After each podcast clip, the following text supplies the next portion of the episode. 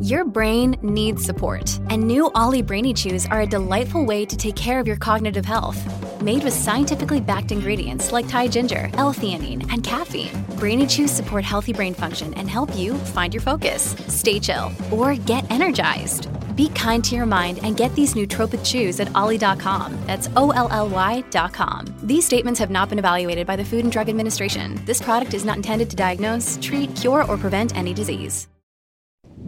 Slo Burn Media and Bill Huffman present this week's episode of My Passion Case with true crime author and podcaster James Renner. It is being billed as a massive announcement in the local law enforcement community. Tomorrow, U.S. Marshals plan to release the true identity of Joseph Newton Chandler III. A man who killed himself in Eastlake in 2002 went by that name, but it was not his name. We were told he played some role in the case being called one of Ohio's biggest and most complex. Tomorrow at 1 o'clock, WKYC.com will carry the announcement live. A big thank you to James Renner for coming into the studio and speaking some truth about Joseph Newton Chandler. And thank you guys for tuning into this week's episode of My Passion Case. I would also like to thank all the podcasters and guests who have taken time out of their busy schedules to help build the show into what it has become. As a reminder, I do drop new episodes of My Passion Case every Monday and Who Killed every Friday, and that is wherever you get your favorite shows. And for the second year in a row, I will be representing Who Killed, Who Killed Amy Mihaljevic, and My Passion Case on Podcast Row at CrimeCon 2020 in Orlando, May 1st through the 3rd. It's definitely a bucket list item for any true crime fan. And if you guys want to save money on your ticket, I actually have a promo code for you, and that is Amy2020. And if you guys enjoyed this podcast, you can help support independent journalism as well as the show by clicking on the donate button on the left hand side of sloburnmedia.com. That is slow minus the W. As well as you can contribute to the show via the Venmo app with my username at Bill Huffman 3. Again, I will provide a note in the show notes. Every contribution does help keep these podcasts running. If you, again, enjoy the show, leaving a five star review will also help keep these cases in the spotlight. I, again, will be putting new information on Twitter, and you can follow me at Bill Huffman3. And again, thank you guys so much for listening this week. And until next time, as always, be safe. This week, I am lucky enough to be joined on my passion case with true crime author James Renner. And welcome to my passion case, James. Hey, hey, uh, it's it's your pleasure. It, uh, thanks for no, thanks for having me on, Bill. Um, this is cool. Uh, I, I, like the idea for the new podcast. Um, it's uh, you know, I think every reporter has their their case that uh, they're obsessed with, they're passionate about. Maybe a couple. Yeah, I, I definitely think that the idea behind the series was basically to get into the minds of the people that do the investigations or do the podcasts or do the documentaries or anything along those lines because like you said everybody does have a case that they're passionate about. Mm-hmm. so this is where i ask you what is the case that you are the most passionate about at this present moment? Because i know that you cover a lot. Uh, i think the the case that i that i i still think about a lot because just because of the weirdness of it is the unsolved well now it's solved suicide of one Joseph Newton Chandler III. So Joseph Newton Chandler. Now give me a little bit of background on him and where he was actually from. I mean, like where he died. Let's okay. start there. So here's the setup. It takes place in Eastlake, uh, su- uh, suburb on the east side of Cleveland, a workaday suburb.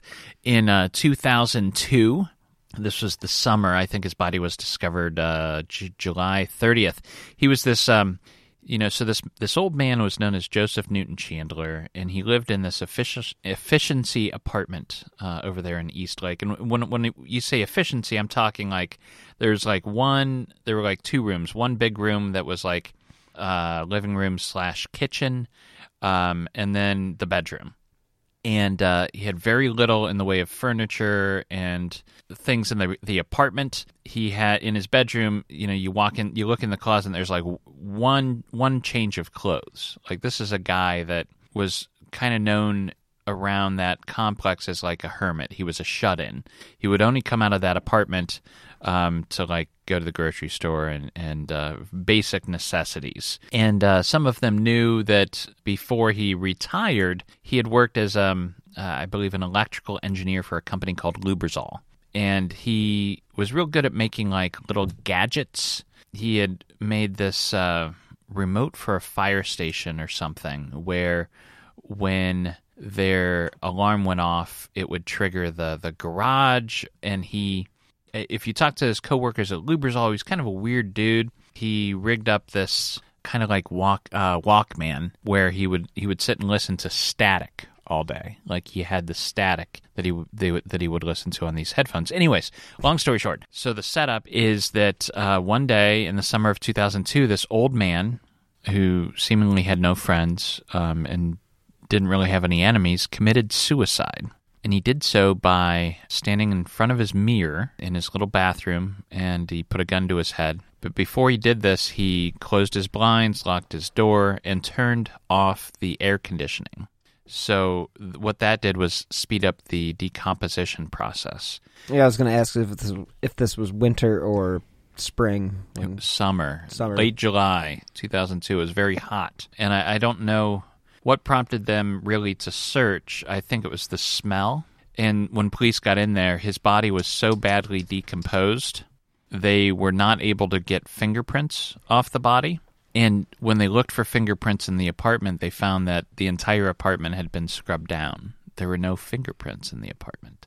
Like wiped down, like what we see in the movies, like that type of thing? It appears that way, yeah. There were, they did find, I believe, a partial print behind like on the porcelain behind the toilet as if he had lifted and maybe that was a place he forgot to wipe down. But it wasn't enough to identify him so you know at this point they know him as joseph newton chandler. The police look into his bank accounts and personal finances and find out that he has like $82000 sitting in a bank and here he is living uh, as, as meager an existence as you can get. Uh, why did he commit suicide? Well they found he had an appointment at the hospital uh, not long before this suicide where he was diagnosed with cancer. Uh, but it was kind of treatable cancer, but he opted not to be treated, I guess. And uh, finally, the police they find a guy that used to work with him at Lubrizol, who is the closest thing you could call a friend to this guy, I guess. And uh, they make him executor of his estate. And what this guy does is hire a private investigator. The court actually the, the, the court, this estate court, and this guy hire a private investigator named Mike Lewis. Now, Mike Lewis is a, a, friend of mine. We we go way back. He's a he's a neat guy, and uh, in fact, he's on the board of directors for the Porchlight Project, which is this nonprofit I've started up, um, where we raise money t- for new DNA tests for cold cases here in North o- North Ohio. Um, so. Uh, anyways, Mike Lewis caught the case, and uh, he went and found Joseph Newton Chandler's birth certificate and then use that to find the names of Joseph Newton Chandler's parents and then backtrack that to siblings. Long story, fairly shorter, is um, yeah. they call up Joseph Newton Chandler's sister and they're like, "Hey, we got some we got some bad news. Um, your brother committed suicide here in Eastlake." And she's like, "Uh, that's impossible because my brother died in uh, 1945." And that's when this case really got interesting because what they discovered was this old man who had committed suicide in Eastlake in 2002 had been living under a fake name in and around Cleveland for 30 years. So who was this guy, right? So they didn't actually have any idea who he was until they tried to contact the next of kin and then realized that it was a false identity. Right. Right. Okay. Everybody thought he was Joseph Newton Chandler until they found his sister, and she's like, nope, my brother died in this. It, it was actually a really tragic story where the family, it was right before Christmas and they were traveling. They had presents in the car, and a truck coming towards them went left of center in the middle of the night and head on collision. The kid died in the crash. So, whoever this guy was in Eastlake that was calling him Joseph himself Joseph Newton Chandler somehow knew about this and used that kid's you know name to apply for a social security card and and create this fake identity for himself in uh, I, I think in the late 70s like around 1978 Is this one of those things where the lack of, I guess, technology and basically record keeping allowed people to basically? Because I, I I've heard before where people have gone to graveyards and they find a person that was killed at a certain year and then they steal that person's identity. Yeah, you try to look for, um, you know, people that were born, ar- you know, the same year you were born, or right around there, so they're the the same approximate age, and specifically looking for children who died because what you're hoping to find is somebody that never applied for their social security number and didn't really have much ID. So then that that was the old way of of claiming somebody else's um, identity and in a clean way, right? Uh, so that nobody nobody suspected anything. Whether this guy did it himself or whether he hired, you know, there people in the know, you know, mafia. Vacuum cleaner guy from Breaking Bad. Right, right. I hear you clean houses, um, or paint houses. Paint house. I hear you paint houses. However, he did it. I, I think he originally obtained that identification in. They were able to track it down to where the social security card was issued to a small town in South Dakota in like the late 70s. So, but that's kind of where the, the trail went cold for many years. And I, you know, I've gotten to know this guy, Pete Elliott, who's the um, the head of the U.S. Marshal Service here in Cleveland. You know, Pete Elliott's this really neat guy, uh, kind of old school. You know, uh, he, he reminds me reminds me of those, um, you know, have gun will travel, old school like deputy, like lawman, gunslinger. His dad, uh, also Pete Elliott, Pete Elliott Sr., was U.S. Marshal here in Cleveland before him, so it's this legacy thing. But every once in a while, Pete Elliott will reach out to me and and he's like, "Hey, um, we're looking for this fugitive. Can you get a little information up on Reddit? Because they know I'm I'm proficient with these Reddit sub communities where they discuss unsolved murders and." So it's fun, you know, to help out the marshals every once in a while and get some information out there and, and kick up some new leads. Yeah, it's always good to be involved, especially if you feel like you're producing something Yeah. positive. so Pete came to me a few years ago and uh, and said, "Hey, uh, this Joseph Newton Chandler case that I, that I was aware of, and and I think he knew that I liked. He's like, I, I got some new information. Why don't you come up to the office?" So I went up there, and uh, he had laid out on the desk a, a whole bunch of stuff that they had gotten from Chandler's apartment, and I took a bunch of pictures of it, and you know, some of them were these weird little electronic gadgets that he that he had made. Other stuff was, um, you know, I remember there was this um, sticker from a Peanuts cartoon that was issued in the late '70s, and they thought that this must have some sort of sentimental value to him. And what what what was that all about? So, but while I was there, he also told me some some interesting stories that they had found on Chandler. Um, one of them was in 1989. Um, this would be, I think, late fall or early fall of 1989. Chandler went to a hospital on the east side of Cleveland, one of the suburbs out there, and uh, they were able to find this old hospital record. And the reason he went to this hospital was because he he uh, had suffered severe lacerations on his penis, and like it was all apparently cut up and and he went to the emergency room and he's and they're like what the hell happened to you? What he told the nurse at the time was that he uh, uh, was uh, having sex with a vacuum cleaner and uh, things got out of hand. But uh, you know I was just joking about the vacuum cleaner earlier. I, that was a joke. I didn't realize he actually had a connection to a vacuum. So that is a complete coincidence. but you know who knows if that's the truth whatever something happened where like his his uh his penis got all cut up. And so that led the US marshals to believe well, maybe what we're dealing with here is some sort of sexual deviant who is running from some crime. And he had this compulsion to, to do something again in, in the fall of 89 so that kind of put a new new light on it. And Pete Elliott was very convinced that, uh, and the reason the marshals were involved was this guy went to such great lengths to hide his true identity that they figured the only thing he could be running from is is a crime of of some great magnitude. So what is he running from? Well, I mean, there's no statute of limitations on murder, so Right. it has to be something along those lines. It almost has to be murder because even by then the statute of limitations on rape would have run out. Mm-hmm. So you know the the thought is this got to be murder. So things went cold again for a little while until Pete Elliott heard about this new forensic genetic genealogy technique, and right away he's like, oh, you know, I wonder if you know this could help with the the Chandler case. So he came in contact with Colleen Fitzpatrick and Margaret Press of uh, the DNA Doe Project, and they had had some success identifying a woman named Lori Erica Ruff, which is a very kind of similar case. A woman in the Pacific Northwest committed suicide, and then her husband discovered she had been living under a fake name for like 20 years. And that was an interesting case because what Colleen and her genealogists were able to do was they had the daughter's DNA. So this this woman who was living under a fake name had had a daughter with her husband, but they didn't have the woman's DNA who killed herself. So what they were able to do was take the daughter's DNA and the father's DNA, and then they filtered out all the markers from the father's DNA from the daughter's, and what they were left were markers that had to come from this mystery woman. And in that way, they were able to identify her real name. So Chandler's similar in some ways, right? So, but we don't have fingerprints. We don't have, well, what do we have in the case? Actually, we got lucky. And uh, when uh, this guy was diagnosed with cancer, when he went to the hospital that time, they took a tissue sample and they kept it.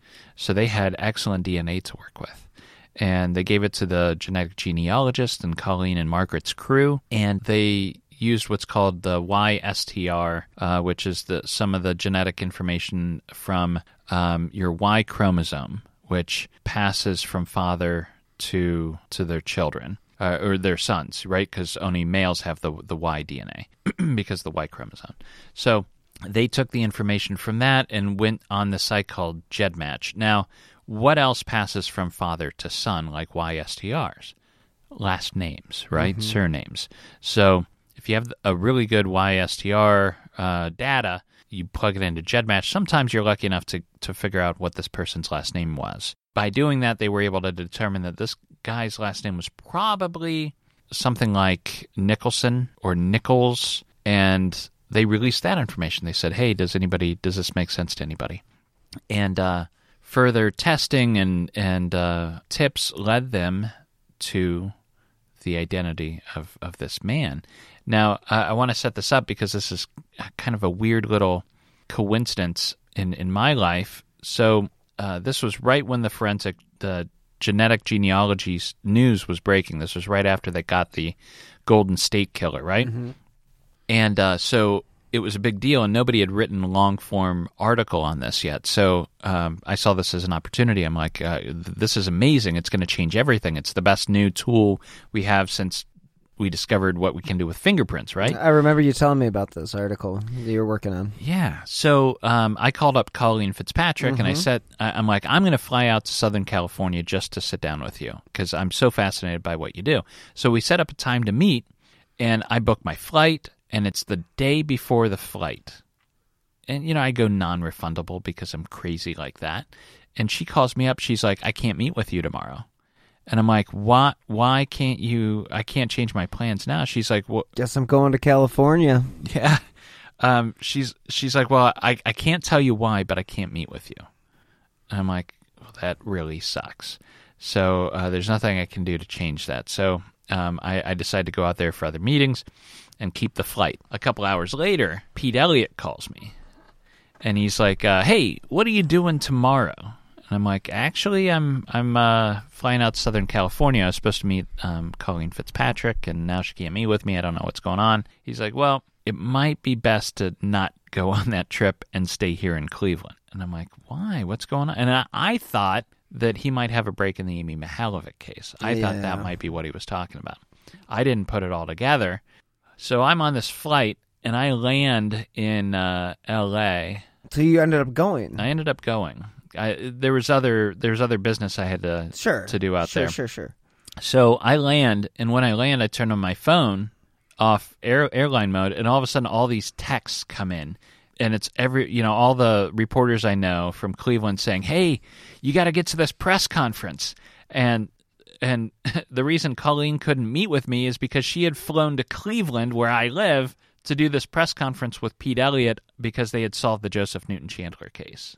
Why the hell do you always end up in these situations? I mean, seriously. I you are just know. prone It's- to like, you know, you maybe you should pull a Costanza and just kind of do the opposite of what James Renner would do. I like maybe I'm gonna I'm gonna get on that plane, way. but maybe you don't get on that plane and Right. you end up solving the case. Right. I think it, something needs to to change. it's the worst luck. So here's how they did it. That you know they weren't far off with that. You know they they were thinking uh, Nicholson or or variations of that. Turns out this guy's real name was Robert Ivan Nichols, and uh, he had. They were able to. I, I think once they once Colleen gave them that name, um, there were a couple ways that they they figured out it was probably Robert Ivan Nichols. And Robert Ivan Nichols, by the way, I, I think was from Michigan, so he wasn't far from home here in Ohio.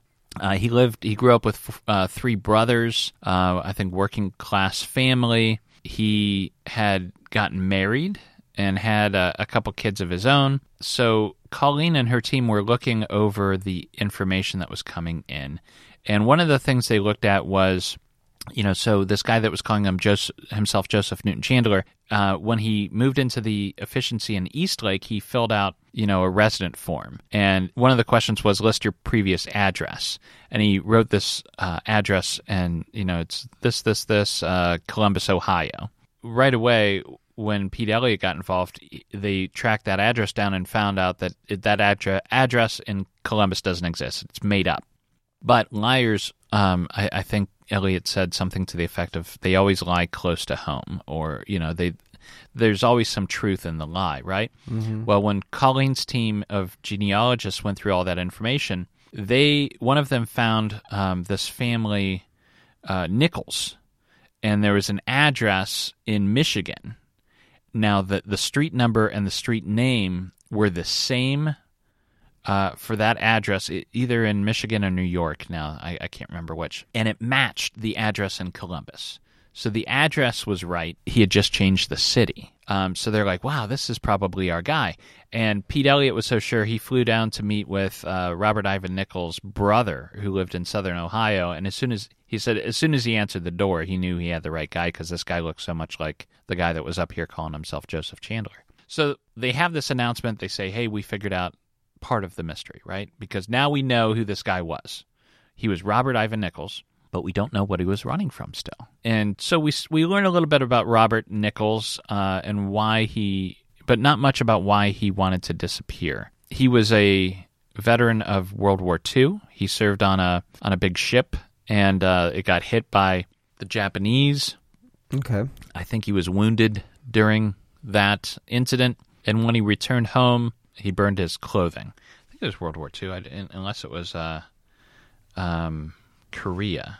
Let me look that up real quick.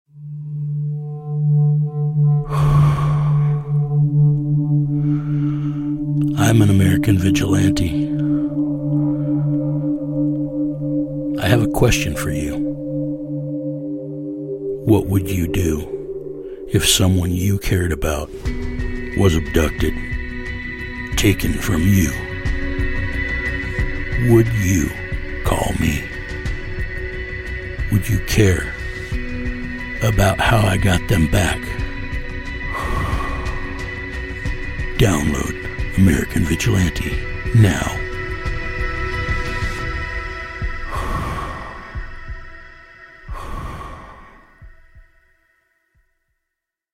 I mean, as far as Chandler goes, I mean, I think the biggest thing that I find interesting is that you can be in this world still anonymous.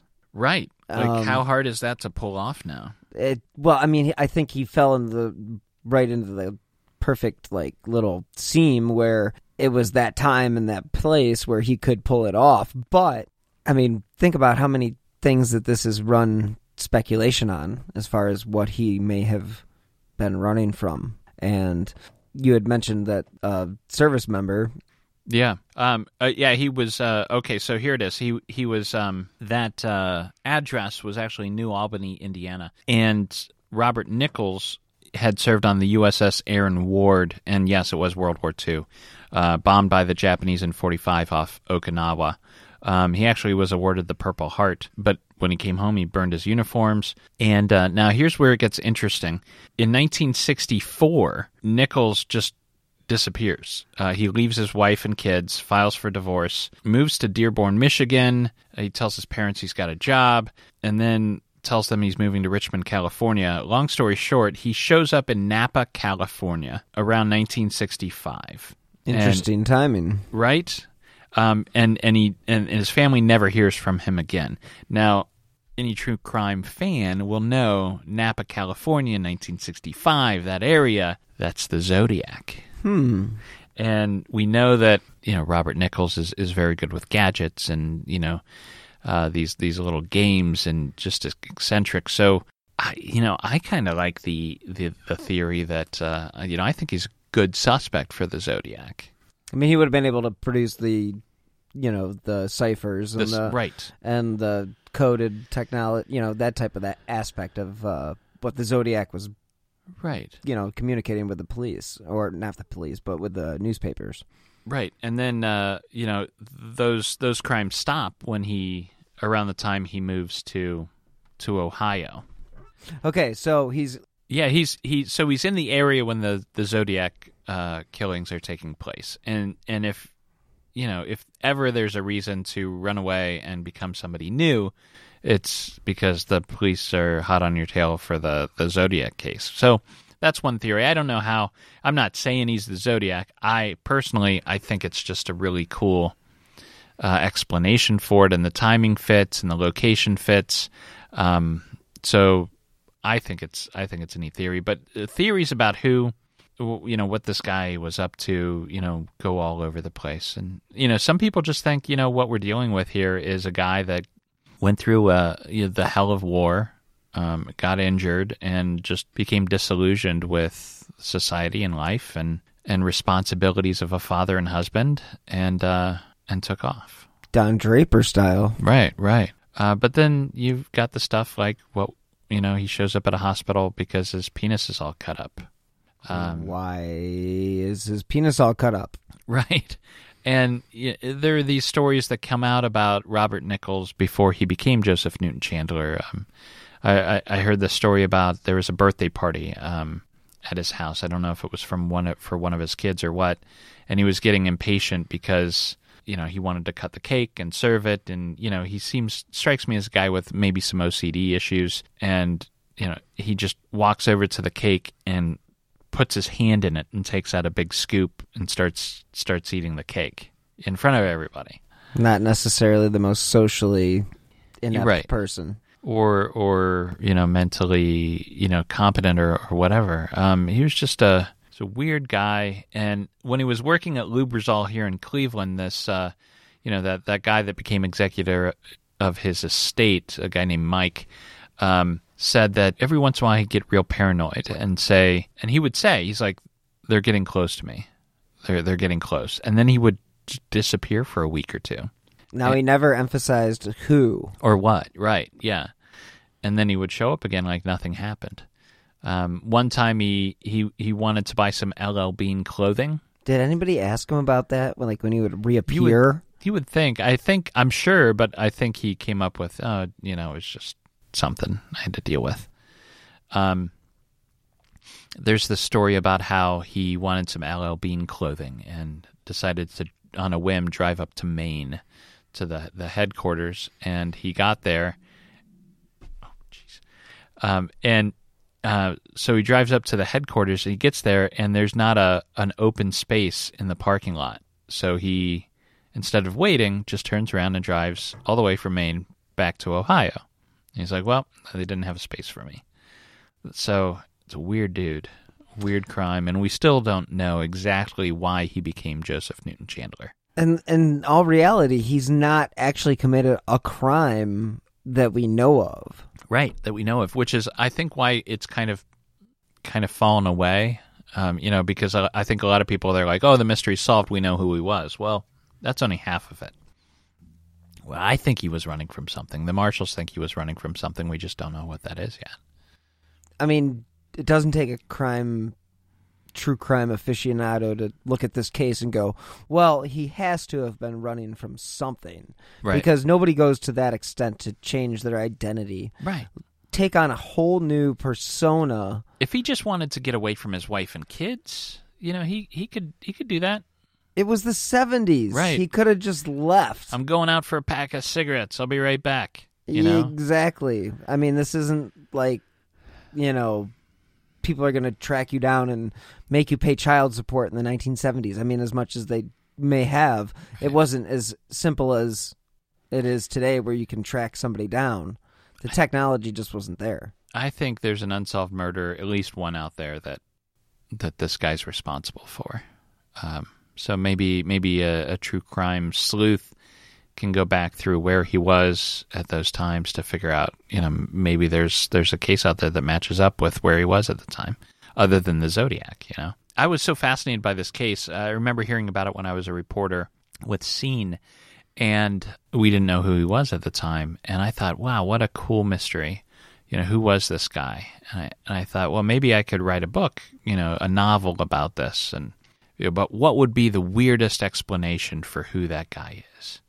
And I thought, well, well, what wouldn't it be interesting to write a book? Uh, and and the answer is that that that guy is me, but he had come back from the future. Like it was me as an old man who had come back, and I was investigating my own suicide slash, you know, murder or whatever. And so that that's that nugget, that seed of the story became my my first novel, The Man from Primrose Lane, and uh, which is about a, a reporter from a, an alternative weekly from Cleveland who investigates this murder that it turns out to be himself.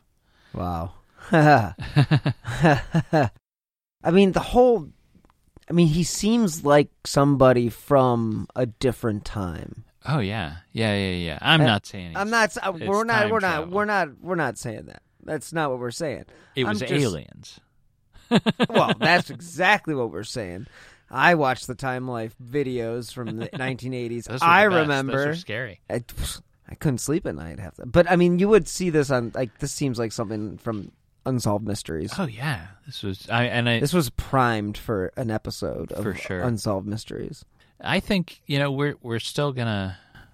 It's still a good mystery because we don't have that other piece like what he was running from. So I, you know, when Unsolved Mysteries comes back, I hear they're rebooting. This would be an excellent case for that.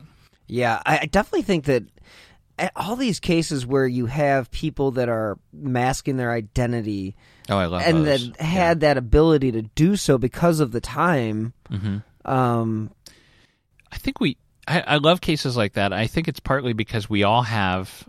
I think we all have that fantasy of just you know at, at some point in your adult life you're like oh man I, you know this is just a slog. I've got all these responsibilities. I've got these bills.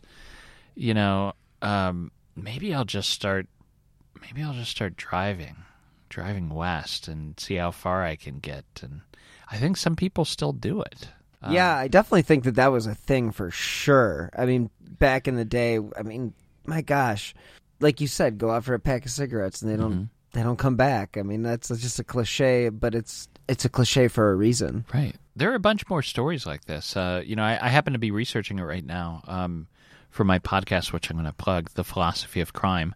Um, I'm doing this episode on, on if it's possible to, to still leave your life and, and disappear for good. And uh, another case like this that's kind of interesting is uh, Olivia, you know, Olivia, Olivia Newton John Absolutely. from Who- Sandy from Grease I mean, who doesn't? her she had a boyfriend uh, who disappeared without a trace after a fishing expedition. Um, I think back in like uh, like 15 years ago now or something like that. Um, fairly recent, but Olivia Newton-John's boyfriend disappears, and Dateline did a an episode where these private investigators supposedly tracked him down, and he's just chilling in a bar in Mexico with his new girlfriend um, and he, he did it to avoid um, like credit card debt, and uh, his wife had sued him for child support. So I was thinking Natalie Wood type thing, but yeah, and and uh, at, at first, you know, he was it was ruled um, drowning. Uh, Like he had like the Coast Guard investigated, and they're like, "Oh, this guy fell off the boat during the fishing trip, and he's he's drowned. We just will never find the body." Um, but you know, people were suspicious uh, because it was a small boat, and nobody heard him fall over, and he had this debt, and so they started looking into it, and uh, they're like, "No, this this guy's alive. He's you know he's been down here in Mexico, and so that's a that's a strange one, but uh, and only only we only know about it because it's so high profile. well, I think there's another one too where the guy faked, like he faked a plane crash or something in Florida, and Oh yeah, I forgot about that. and one. that he Yeah. was like I think a, on the run from embezzling money from a bank or some business in Indiana, Right. and I think he was eventually brought to justice. But people.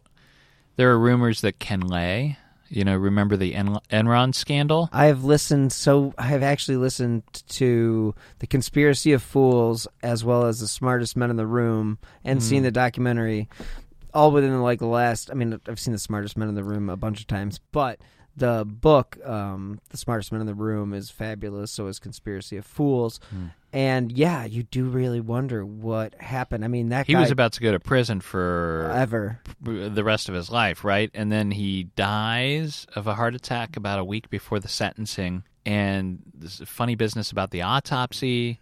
Um, they cremated his body and all this stuff. And then there, people started. There were these sightings in these Caribbean islands that Ken Lay was just chilling on the, the beach down there. And I totally like if anybody could pull it off, it's a rich it's a rich dude like that.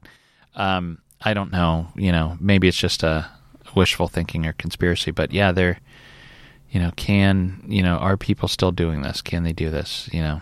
I think it's it kind of goes back to what you were saying before about the idea of being able to leave your life Right. behind and troubles behind. And I mean, if if we're going to talk about the Enron, Ken Lay, and you know Skilling and all those guys, I mean, yeah, you're right. If anybody had the ability, it would have been one of those guys. But Maybe there's this island in the Caribbean that if you know the right people, you, you can get down there and, and like would I'd love to go to this island and like I know the landlord. His name was Jeffrey Epstein. Right, right. well, I was I was getting there. Yeah, you walk on this island and and there's like Elvis Presley hanging out, singing some tunes, and Jim Morrison and Tupac and all these people we want to still be alive, um, and and and change their name. Uh, wouldn't that be uh, wouldn't that be great? Yeah, I think they made a show in the '70s called Fantasy Island. The plane, the plane. Exactly. but yeah, I mean, absolutely. The the Chandler case is so fascinating, and living in Cleveland, obviously, we're close to the situation. But I think even nationally, it was an interesting case because of the fact that we don't know what it was that he was running from. Right. And what he could actually be involved with. I mean, it could be anything from A to Z. And I'm not using Z as the zodiac just Yeah. for fun, but you know, just talking about this, it, it I, I guess it definitely is my passion case because you know it's been a while since I've talked through this case, and every time I do, I get excited, and I'm like, well, I mean, maybe there's a book here, maybe there's a, you know, since it's halfway done, anyways, you know, maybe there's a book where we try to figure out, you know, what he was running from and get some answers there, but I don't know, I don't know. It's uh, it's definitely uh, it's definitely my one of my favorite cases. If you had to take a wild stab at it, no pun intended, what do you think he's running from? Um, it's probably something sexually related. So either a violent sexual assault, rape, or um, rape and murder. Uh, you know, because of his his you know whatever he was up to that sent him to the hospital. That might have been another attack that he was able to get away from. Yeah, I mean, we've all heard of incidences where uh, women fight back with Right. aggression if they're mean- being forced upon. Maybe somebody bit him. Exactly where I was going with that. Sure. So, I mean, it, it's a possibility. And I think, not to dwell on 1989, but I'm about to do an episode on who killed about the New Bedford highway killer. Mm. And that was 88 to 89 or it all occurred in 88. But man, what a Yeah. shitty year. Right, right. Yeah. I mean, there are people that wonder if if um, he was involved with Amy Mihaljevic. I personally don't think so. Um, but just given the timing that he ended up in the hospital, you know, it it was the same year as Amy was abducted and not far away. Um, it's a it's a it's a stretch, but uh, people have wondered about that too. Although I don't think so.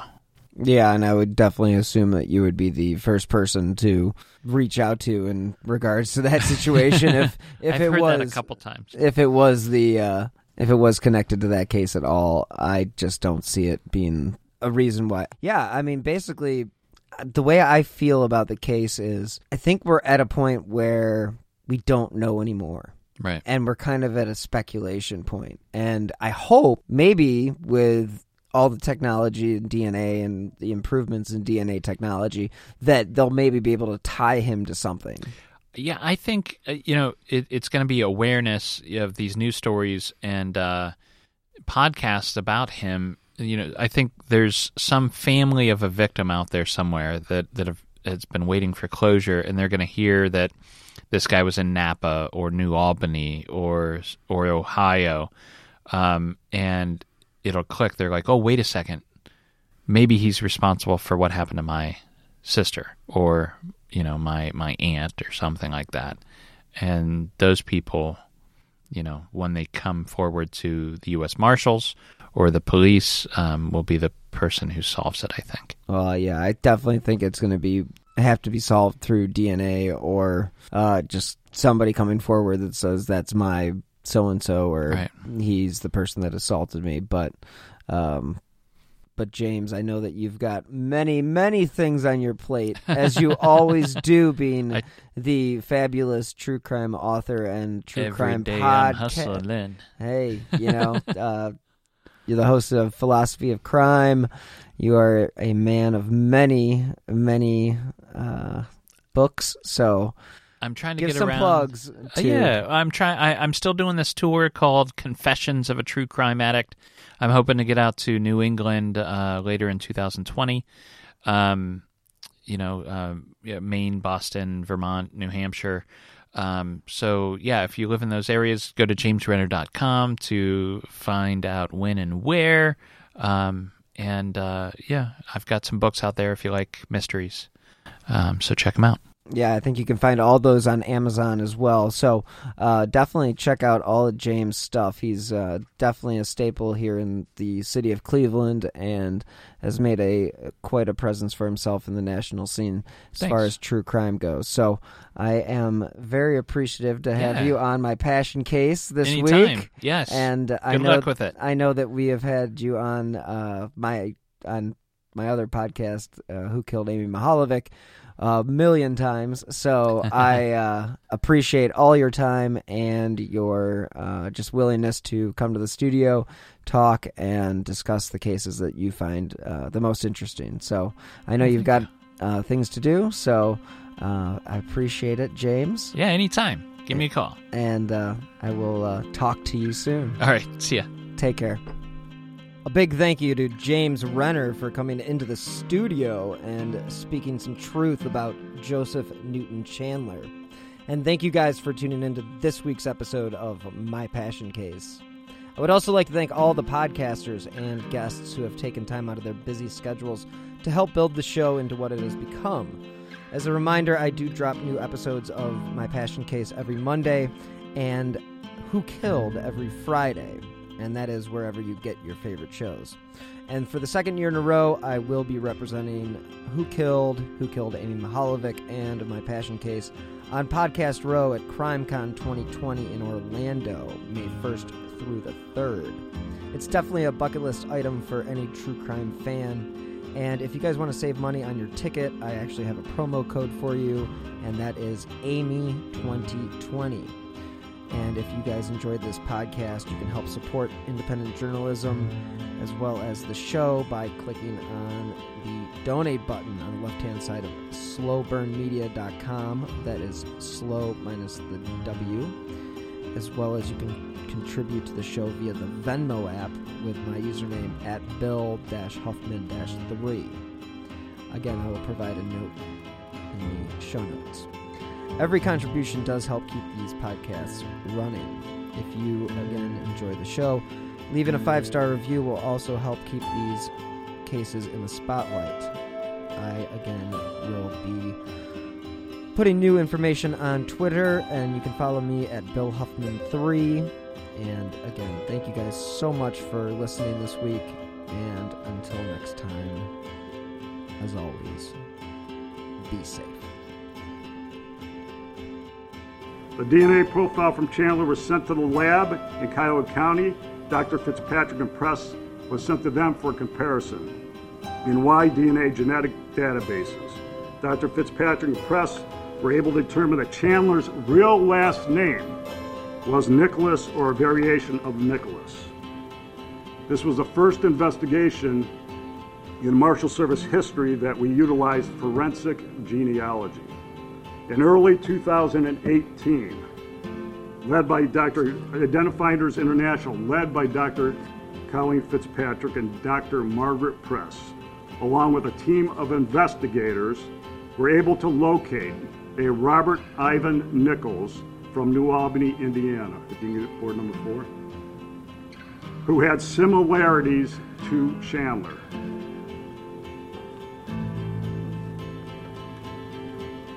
We then began an investigation to find relatives and find other information on Nichols. In March of 2018, the Marshal Service located a son of Nichols who resided in Ohio. We obtained DNA from him, which we then provided to the Cuyahoga County Medical Examiner's Office, who originally had the DNA of Chandler. That DNA sample from the Nichols son positively matched with the DNA of the person calling himself Joseph Newton Chandler III. The, the son stated to us that his last contact with his father was in 1965 when he received a letter from him, from his father, postmarked from Napa, California. We learned that Nichols was in the United States Navy World War II, originally stationed in San Francisco, and served on the USS Aaron Ward, which was bombed by the Japanese on May 3rd of 1945. Nichols was injured and later received the Purple Heart. Nichols came back from the war and burned his uniforms according to family members. Can you get board number five, please? Handwritten letters, postmarks, and documentation that we received shows that Nichols resided in Dearborn, Michigan in 1964, then settled in San Francisco and Richmond, the Richmond, California areas in 1965 and possibly the Los Angeles area. He was reported missing in 1965 by his parents and his family, and numerous attempts by California authorities and Indiana authorities and authorities all over the U.S. failed to locate him and were unsuccessful. If you can get the next board, please. Sorry about all the boards. This thing's just really hard to explain at some point. So. The family never heard from Nichols again after 1965. Now, the first part, the first part of this mystery of who Joseph Newton Chandler is has now been solved. But now we need the public's help to determine the why. There, there is a reason he went missing in 1965 and assumed the name of a deceased eight year old boy in 1978 and went hiding for so, so many years. There is a reason he never again contacted his family, left $82,000 in a bank account without leaving it to his own son, who resided in our state. Robert Ivan Nichols never wanted to be found throughout his lifetime, even into his death. 24 hours ago, I found out the person that I'd been dating and seeing for the last six months as a con man. That is my sister Emma. Andrew Tonks's lies had been so convincing, she'd invested $300,000 with him. However, the tables were about to turn on Andrew. What he didn't know was that Emma had discovered his real identity. But to get any chance of justice, Emma had to act like it was business as usual.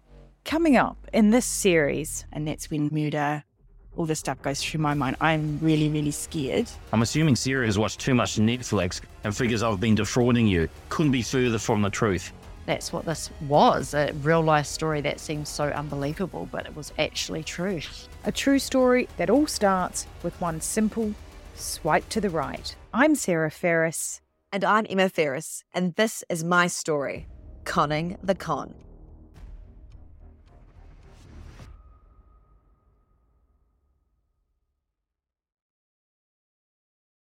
Hello, this is Dr. Grande, the host of True Crime Psychology and Personality. On my podcast, I explore and explain the pathology behind some of the most horrendous crimes and those who commit them. We discuss topics like narcissism, psychopathy, sociopathy, and antisocial personality disorder from a scientifically informed perspective. What is a narcissist? How do you spot a sociopath? What signs can you look for to protect yourself from these dangerous personalities?